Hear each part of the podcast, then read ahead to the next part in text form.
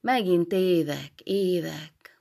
Ezekből az időkből alig marad bennem egyéb emlék, mint hogy minden évszakra három pár új gyermekcipő kellett, meg valami ruhácska is mindegyik iskolásnak. Mert minden áron, minden áron csinosan, rendesen akartam járatni őket. És hogy micsoda vesződtségbe, harcba, vérrel, bottal, kizsarolásba került, még az apjukon mindezt meg tudtam venni. Sokszor a tárcájából, a párnák alól loptam ki egy-egy tízest ha éjszakán átmulatott, és mélyen horkoló, nehéz álomban aludt késő reggel. Ilyenkor legjobban lehetett, mert ha észre is vette, nem volt biztos, nem valami kaszírnőnek, cigánynak, vagy egyébnek adta-e oda a éjszaka. Megérezte is a lelki vádat, szégyelte magát a kiózanodás kelletlen perceiben, és csak a foga közt káromkodott a mosdónál, gargalizálás, prüszkölés között, amíg körülötte lóhalálban folyt már a reggeli takarítás, lelkendező, loholó sietség, csiszolás, cseléthajszolás. Jaj, a keserves úristen, itt a rabló fajzatának, arra mi a bondának, hova jutottam, Mivé lettem, amióta karmai közé kaparított az áspis kígyó az. Ez mind én voltam, mert így ment már is, még úgy abból is mi közöttünk. Hogy fejlődött ez, hogy juthattunk idáig? Kérdem önmagamtól most a csendesült, zavartalan magányban, az öregség szelídülésében Istenem, fokonként lassan süllyedt az egymással bánásunk, a viszonyunk, és tulajdonképp csak szavak, egyre nyersebb, komiszabb, fékezetlenebb, csúnyább szavak jelezték az utat a lejtőn. De mi is történhet két együtt élő ember közt egyéb? Mi lehet fontosabb, mint az, ahogyan időnként egymással beszélnek? Jöhetnek közbe békülések, még heves szerelempercek is, de egyetlen szó sem hangzik el nyom nélkül. A gyűlölködés egy-egy felcsigázott, pillanatnyi féktelen szikra, vagy a szemrehányó éleskedések gonosz, kegyetlen csapásai, ahogy a lélek vagy a hiúság legfájóbb helyeire találnak a múlt legkínosabb, legkényesebb, vagy legdrágább rejtekéiben öntik szét a profánság, vagy szertelen gúny ebe méregét, ahogy végre már csak azért kiáltanak egymás felé becsmérlő szídásokat, alaptalan, képtelen, lázító vádakat, zagyván szenvedélyes, lihegő, szinte csodálatos kitalálásait a rosszaságnak, hogy a másiknak fájjon, még-még fájjon, és kiáradjon, utat leljen belőlünk a folytogató bosszú megalázottság, vagy lenyűgözöttség kínja. Ó, ezek mind csak szavak, igaz? De rettentően visszahatnak az érzésekre, és mindent, mindent összerombolnak. Egy-egy ilyen bomlott, csúnya jelenetre jöhet megcsendesülés, elszégyellés, újra közeledés. De a következő alkalommal csak még pokolibb, még szörnyűbb lesz az ütközet. A parasztházas párok legalább összeverekednek ellátják egymást, és így testileg dühöngik ki magukból az ingerültség, szinte testin kínos, ideges feszültségeit. De magunk fajtánál ez sem lehet. A nevelésük vagy más elfogultság ettől a végső percben visszatartja a férfiakat, és a dűben maradt fólánkja ártóbb, mint a ki nem tombolt szerelemvágy. Melyikünk volt a rosszabb, én vagy ő? most messziről tisztán látom, hogy az idegességtől, test és lelki túlfeszítettségtől én szinte félőrült voltam ez időtájban. Gazdag emberek utazásra, gyógyfürdőre, mostanság szanatóriumba mennek ilyen állapotban. Nekem húzni kellett az életigát, megszakadásig. Asszony éveim virágjában, nyaram delelőjén itt voltam, meglepve gondtól, gyerektől. Társasághoz szokott, valaha ünnepléssel körülvett külsőm ápolatlan, elhanyagolt. Asszony hiúságom és minden érzésem mellőzéssel sértve. Tudom, hogy vadul féltékeny is voltam arra az emberre. Leszóltam szemtől szembe, lihegve a gyűlölettől szórtam felé a sértéseket. De eszeveszett izgalommal vártam este, ha megkésett és meggyanúsítottam asszonyokkal a legképtelenebb módon. Ilka, a fogatlan vén sárkány, a régi kedves, ez volt az állandó holportom. És ha néha, tán csak, hogy ingereljen, védelmébe vette a szavaim ellen, akkor nem bírtam magammal többé. Pedig éreztem akkor is már, hogy ezek az őrültségek okozzák, hogy alulra kerültem a kettőnk viszonyában. Milyen képtelenség is volt. Egy ilyen rokkant, ötven felé járó életével tehetetlen embert. Ha hazaizent, hogy ne várjuk vacsorára, mindig cédulát írtam én is, és visszaküldtem a fiúval. Szidás, fenyegetés, gyanú és sértés volt a ceruzával firkált kuszasorokban. Az asztaltársaság észrevette már, és mosolyogva bosszantotta őt. Dénes, jön az ordré. Megint kaptál ki menőt? Kukoricán térdepezte holnap. Hajnaltájt, mikor ittasan hazajött, emiatt fort még benne a méreg. Bár homályos volt már minden a fejében, de ilyenkor dúltan járt, kelt még döngő, nehéz lépteivel, borszaktól gőzölve, keresztül kasul a három szobán, s én estétől lesen hunyt, száraz szemekkel, mély alvástettetőn, de sípoló orlikakkal, végsőkig feszült idegekkel tűrtőztettem még magam, de robbanva tört ki belőlem egy elviselhetetlen pillanatban minden. Alávaló részeg nyomorult. Mit jár itt? Miért nem megy az odvába? Még látni is utálat a közelség és förtelmes. De kényes! Éholy, milyen fentről beszél. Csak azt tudálom, hogy hét esztendeje eszi már az ilyen nyomorultnak a kenyerét, felszi a keserves veretékét. Kígyó, az életen rág, mióta pióca, hogy le nem rázhatom, mint a köszvény, amitől nincs menekvés a Pest is. Ó, az Isten, az Isten verje meg a gaz lelkét. Nekem hány torgatja azt a falatke serves kenyeret? Idegen helyen fizetést, megbecsülést adnának, ha annyit dolgoznám, mint itt. Nekem dolgozik? Átkozott minden lépése. Láttuk, mire ment idegen helyen. Azért fanyalodott rám, azért nyergelt meg, gonosz boszorkány. Arra kellettem. Miért nem megy innét, ha ennyire megvett? A portálkiősök megfordulnak a sírjukba, hogy egy ilyen egyszerű szegény civis kegyelemkenyérre szorult a drága látos unokájuk. Láttuk, egy harapás se tudott megkeresni magának. Aki élősdi, legalább húzza meg magát.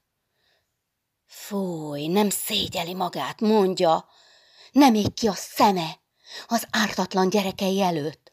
Hát hova vigyem őket? Itt hagyhatnám egy ilyen állat emberrel, mint maga? Hogy majd azok neveljék, akiktől most jön, undok. Még úgy is jobb kézben lesznek, mint a magáéban a szerencsétlenek. Ki tudja, melyiknek ki volt az apja? A világ, az egész világ. Hallgasson már, most már! Kikácsoltam elfulladva, felugrottam, és felindultam begörbült ujjakkal. Maga, maga, igen, ha megkapott volna. Azt akarta, persze, úgy ingyen, az kellett volna. Más nincs ilyen, ilyen gaz. Eszeveszett dühömben felé rohantam. Egy széket kapott fel, hogy ellenem tartsa, vagy sújtani akart. Elvesztette az egyensúlyt, és elzuhant félig a szőnyegen. Apa, apácskám, jöjjön! Beviszem szépen! Jó kis meleg ágyba, csak jöjjön! A kicsi Marcsi állt mellette, fázva kis fehér ingében. Korán érett, komoly anyás kis arcával fölé hajolva, kinnal húzgálva ki alól a bénult kezét, ahogy ráesett. A két kicsi ott sírt, reszketett már fenn kuporogva az én ágyamon. Feltápászkodott félig, csókolta a gyereket, és becézte, és részeg, síró érzékenységével kézen vezette, amíg betámolygott. Drága kis tündérjének mondta, mikor apró, ügyes kezével vetkőzni segített neki. Aztán, hogy csend lett, fázva és szepegve hozzám bújt az is. Drága anyucím, csak tudnál úgy tenni, hogy ne szóljál, mintha aludnál, úgy tedd magad. Úgy Klári nagymama is azt mondta, akkor lefeküdne szegény magától. Milyen csodálatosan okosak, jók, tiszta szívűek tudtak maradni ezek a szegény kis jószágok ebben a szörnyű életben. Kitanította őket arra a különös, egyszerű gyerekbölcsességre, hogy ilyen órákban valahogyan betegnek lássanak mind a kettőnket, és elszigeteljék az ilyen jeleneteket a rendes életfolyástól, mint valami vissza-visszatérő rossz álmot és hogy egyformán szeressenek bennünket. Az apjuk sokszor hetekig nem törődött velük, mintha nem is lennének. Egy jó fél órában aztán magával vitte, parádézott velük, felesleges holmit, játékot összevásárolt nekik. Hazahozták, és másnap visszacseréltük a boltosnál köténykékért, harisnyáért. Én néha elvertem őket kicsi okért, elemi csapásnak vették ezt is. Kisiklottak, ha tehették, vagy megnyugodtak benne, de érezték, hogy minden csepp verejtékemmel ragaszkodom hozzájuk, hogy görcsös és állandó akaraterővel dolgozom értük, és az egyetlen vagyok, aki gondjukat viseli, akire mindig számíthatnak. És az ilyen éjszakák másnapján is maguk közt, vagy az iskolában egészséges, vidám, lármás, igazi gyerekek voltak, akik egyszerűen napirendre tértek fölöttünk. Igen. Az apjuk könnyelműségéből is került beléjük egy adag, de nagyon szerencsés keverék volt ez bennük így. Egészségesek, okosak, életre valók voltak, bizony, bizony. Ők sikerültek a mi együttlétünkben, Istenem! Hát erre kellettünk mi ketten a természetnek, az életnek, vagy minek. Ezeket célozta velünk a sors. Ő értük kellett összenyomorodnunk egymással. Nagyon megzúzódtunk. Ő és bizony szegény. Most már sok belegondolás után át tudom érezni az ő igazát is valami kényszerhelyzetben, akaratlan kelepcében érezte magát mindig. Látta, hogy bogozódnak körülötte az élet súlyos láncszemei, és összébb összehúzódik rajta a gús. Jó tehetetlen volt ellene, de bűnbakot keresett, és itt voltam én. Igen hisz ő aglegény korában csak ugyan jól, könnyen, szépen élt az adóságai ellenére is, és ilyen csúnya, durva nyersességek, közönségességek is, hiszem csak a házassága idején merültek felszínre a természete elfedett rejtekeiből. Úgy érezte, hogy én tettem rosszá, eldurvítottam, megkötöttem az életét, szívom a vérét, kellemetlen munkája verítékét. Hisz igen, a szegénység volt a fő baj, bizony, bizony. Egyre nehezültek a viszonyok, minden drágult. A gyerekekre, hogy nőttek, egyre több kellett. Néhány új ügyvéd került a városba, frissek, doktorok, stréberek. Pedig ez a pálya se ontotta már olyan könnyen a pénzt, mint hajdanában. A láb osztálypörök lassan elintéződtek, a lecsapolás dolga közel volt a befejezéshez. Most már Zsérer Imre, a fiatalabbi gróf kedveltjek kezén volt az egész. És az, meg kell adni, ügyesen, ravazdin és gyorsan vitte. A színyérmentiek előnyöket kaptak. Legtöbb zavar elsimult szépen, csak a károsult parasztok maradtak jó tehetetlen, de azok nem kerestették már ügyvéddel a két-háromszáz forintnyi elsikkadt jussukat. Inkább kimentek Amerikába, mint többen, éthagytak csapott papot. Hát így az ügyvédek sorsa nehezült. Dénes néha hónapokig se csinált kis tyúkpöröknél egyebet, vagy ha István bátyám, a közjegyző juttatott valami formalitásszerű szereplést, ami hozott pár forintot. De nekünk itthon néha nem volt miből élni, és féltük a fűszerest, hentest, ahol tartoztunk, s a nyelves szolgáló szemembe vágta, ha összeszittam. Fizessük meg inkább a bérét. Ha aztán akadt valahonnét egy kis bővebben eresztő ügy, és neszét siettem elcsalni Dénestől, kizsarolni, ellopkodni, a gyerekekkel elkunyoráltatni, amennyit csak lehetett, ruhára, cipőre és szobapadló lakra, olcsó és zagyva, de mutatós festői szobadíszekre, Isten bocsá virágra, színes paraszthímzésre, mert végsőkig ragaszkodtam, mint mái napig, ez a szegény, könnyelmű, kedves kis életszépséghez. Hm, tiszta, jószagú, jó leső szobákhoz, szép fehéren és pedánsul terített asztalhoz, az ezüstfényeset csíszolt, halpaka villákkal és makulátlanra törölt poharakkal. És hiába. Dénest is ez kötötte még valamennyire az itthonához. Ez a jóleső rend, amit akaratlanul megszokott mellettem a friss ágyhúzatok, a formás tálalás, a rendben tartott pipatórium, a naponta friss homokkal öntött papírcifrás köpőláda, és a jó konyha, a keservesen is kikerített, kiverekedett, bőséges és kitűnő kosztom. Tudtam ezt is, és nem sajnáltam nagyon elszedni, elkölteni a pénzét, ha volt.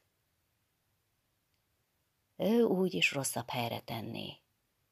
Ki gondolhatott volna nálunk takarékosságra, félretevésre, Örültünk, ha nem jött végrehajtó, nem fizettünk még perköltségeket is, mikor mindig a végső percben a föld alól is kerített mégis pénzt. És megint volt egy heti nyugalom, szélcsend. Nem tudtam, mennyit keres, hol és mennyi adósága van, mennyi pénzt titkol el tőlem, hogy elmulassa. Hogy lehettem volna szolidáris vele ilyenekben? Csak úgy szinte magától adódott, hogy egyszer mégis jártam, kértem, korteskedtem helyette. Akkor már nagyon nyomorultul ment minden, és azt hittem, valahogyan egy-kettőre vége lesz, valahogy megoldódik. Így nem maradhat, nem húzhatjuk egy életen át. Valami ilyen ideiglenes érzés volt az egész hosszú házas életemben Dénessel. Az emberek akkor már inkább az én pártomon voltak. Szántak a sok szenvedésemért, a kegyetlen küszködésért, dicsértek, hogy lám mégis, hogy ki tudom teremteni a nagy szívós akaratommal a gyerekek rendes nevelését, ruháját, házicsényt, mindent. Úgy látszik, a világ elégnek találta már a vezeklésemet. És másoknak, idegeneknek jutott eszébe a gondolat, Tisztújítás jön, üresedett az alügyészség, be kellene hozni ezt a szerencsétlen embert. Hogy legalább valami kis biztosa legyen, és a vidéki barátai, akiknek tíz esztendeje segít már pusztulni szépen, dáridósan, akiket sokszor megríkatott hegedővel csonk a balos kezében, akik egy ideje már számva és feszélyezve ültek le kártyázni vele, és féltek elnyerni az utolsó forintját, most mégis kitették magukat érte. A választás a szép, meghatott, egyhangú felkiáltás volt. Olyan, mint egy temetési tisztességadás. Szegény, szegény. Mindenkihez szeretetre méltó, kedves, könnyed tudott ő maradni a nyomorúsága, lehanyatlása idején is. Csak a családjának volt rossz, csak azt vitte süllyedésbe. Nem volt arra teremtve. Vittem anyámhoz a hírt, hát megyei asszony lettem mégiscsak szegény fejem. Az élet szatírája. Egy másik választás járt az eszemben, régi álmok, remények. Hát nem mindegy volna az is már. Szinte idegen volt már nekem a város. Ilyen rég nem jártam kinn a házból. A tűz után újjáépült utcák, boltok, a régi éppen maradt házak sora a vén görcsös akácokkal. Itt lám, ahol utolszor laktunk az első urammal. Hogy felnőttek azok a fák? Ő ültette még a fáskamra elé. Lassan mentem a rácsos kapu előtt. Ott a várkert alja, a vasrács mögötti a régi, hatalmas fák sűrűje, az erdei csend, az egyforma, változatlan, előkelő és zárkózott nyugalom, amit nem érint az élet. Mennyi történt én velem, hogy megváltoztam azóta, hogy réges-régen itt járkáltam. Dénes karján, illúziókba szándékolva, nagy szerelembe ringatva magam. S a cifrasor kertjei a színes üveggolyókkal mind a régiek, a cédulaház, a víztorony, és arra a gyepes árok szélén túl a temető, ahol szegény vodicska sírja meghorpat már, és bókol a márvány sírkereszt aranyos betűivel. Emlékül vigasztalan édesapja.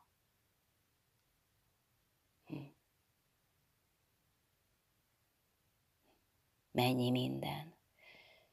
Mennyi minden, ami nem változott, amihez közön volt valaha, amit más szemmel néztem hajdon. Ej, mindegy már, úgy is elmúlt volna. Most már csak felnevelni Marcsát, Zsuzsit, Klárit, hogy ők ne folytassák a süllyedést, hogy talpra álljon, helyet harcoljon magának az ivadékom legalább a világban. Most megvan engedve, hogy gimnáziumba menjenek lányok is. Azt akarom velük, nem bánom, ha addig élek is. Menjenek doktornak, tanárnak, legyen olyan dolguk, mint a férfiaknak. Telegdi Péter sárgult, összeaszott, fanyar mosolyával nézett rám a beteg ágyból. Bolondéri az, tudatlanok mániája, minden alap nélkül való.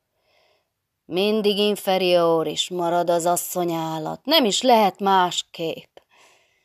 Hisz az életideje kétharmad részét elfoglalják fajfenntartással járó öntudatlan, állati gondok, kötöttségek, és az értelmét ösztönök igazítják. Ha ezek alól felszabadítja magát, iránytalan, korcs, helyét nem lelő figura lesz, idejétlen és boldogtalan. Az asszony vak eszköze a természet céljainak. Öntudatra nem jutott, félig még gyökerező, növényéletű lény, kinek minden értéke az akaratlan báj és szépség, mely olyan, mint a virágoké. S a magvak hallgatag, igénytelen váró termékenysége. Mind a bölcsészek, Platon, Spinoza, Kant, Schopenhauer, Nietzsche megegyeznek ebben. Hm? Csak a mai beteges mívelődés játszik erőlködve azzal, hogy komolyan számba vegye a nőt. Így beszélt most. és nyilván eszébe sem jutott, milyen más volt a hitvallása ebben valamikor. Szegény fantaszta. Könyvekkel körülbástyázva, sárgán, puffat, beteg arccal, gennyes, csúnya sebeivel, így feküdt már két esztendeje. A baját egészségmániája közben szerezte. Akkoriban Kneippol tornázott, vérjavító gazok, teák és frissen kifejt nyers tejet ivott. Kataszteri hivatalos járásaiban is, falvakon átmenve. S a betegség gombáit, amik hevenyén pusztítva csíráztak fel a korhat, fajtája hanyatló, romló és kevert vérű szegény testében, a doktorok csak egy száz évben egyszer találják emberi szervezetben. Szarvas marha korság, az, a forralatlan tejjel jutott hozzá. Anyám csendesen, valami szinte egykedvű, derűs türelemmel járt körülötte. Megszokta, hogy így feküdt, kevés baj volt vele. Kegydíjból, évjáradékból, adósságból csendben eltengődtek olvasott, és néha magyarázgatott mamának, aki elbóbiskolt rajta. Majd kuruzslásra mindig hajlamos, született javasasszony ösztönnel kötözte, tisztogatta, doktorozta a megfakadó sebeit, vagy főzött neki aprózó kefteléssel összetett régi magyar ételeket, vagy könnyű, finom, százízű ingyenségeket, amiket ő diktált neki régi bolond francia szakácskönyvek recipéje szerint. Hadd teljék öröme szegénynek, és csak a nyelve kívánja, megemészteni se tudja már szegény. Bámultam anyámat sokszor. Még a kedélye, a régi humora sem veszett el. Ő sohasem vette túlságosan komolyan az életet. Mennyi csapás érte pedig, az egyik fia az őrültek házában, nem is tud róla. A másik beállít néha, de ebben sincs köszönet. Csaba végleg elzüllött.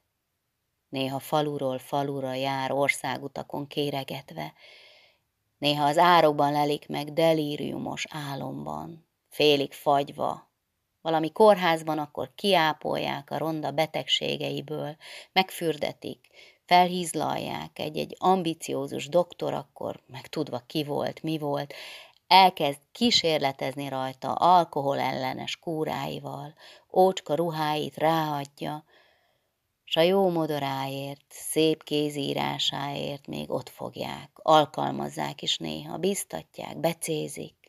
Egy-két hónapig megy, akkor aztán rájön az ital őrülete, megszökik az utolsó lebújókba önti magába a szeszt, elveszik ingét, kabátját.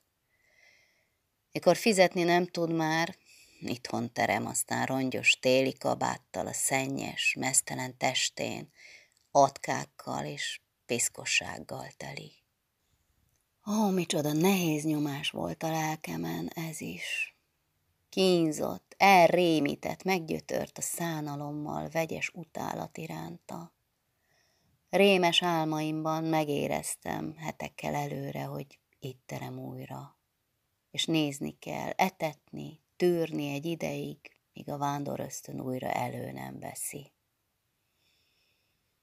Sírt, esedezett ilyenkor, máskor hencegve, keserűn vádolt mindenkit, vagy bután, gyerekmódra játszott a kislányaimmal, és farkasét vágyja levett. Egyszer az a hír jött, hogy valami olácigány karavánnal jár, és beleházasodott a törzsbe. Elvette valamelyik dilinát köztük. Bravo, mondta anyám jó ízűt nevetve. Csak már meglátogatna egyszer, menyem asszony. Egy-két klárist, keszkenőt nem szánnék tőle. Ő így tudott beszélni erről. Elfásult-e, vagy a könnyű természete segített rajta? Kislányaim, lelkeim, csak ti tanuljatok. Minden áron, minden áron. Ne csináljatok ti semmit a ház körül. Majd főzök, seprek, takarítok én. Az én kidolgozott kezemnek, szétment, elhanyagolt testemnek már úgyis mindegy. Ti csak készüljetek szebb, diadalmaskodó, független életre. Magatok ura lenni, férfi előtt meg nem alázkodni, kiszolgáltatott, mosogató cselédje, rugdosott kutyája egynek se lenni.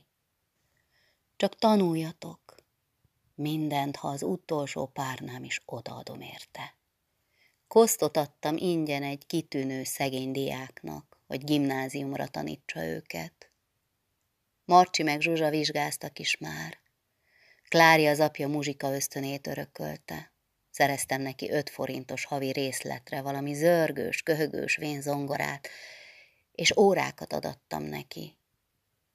És én dolgoztam. Most már egy cseléddel megint, lihegve, erőlködve, megszakadásig. De enni jól és bőven ettünk. Dénes ezt kikövetelte, és erre még legjobban adott.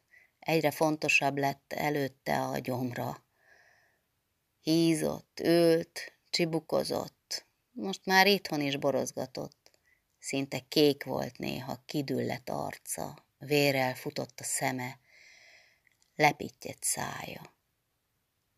A karszéken aludt el sokszor, úgy vetkőztették, fektették le a leányai. Már nem is érdemes veszekedni vele, gondoltam akkoriban már néha, és hagytam a szerencsétlent. Néha heteken át alig szóltunk egymáshoz.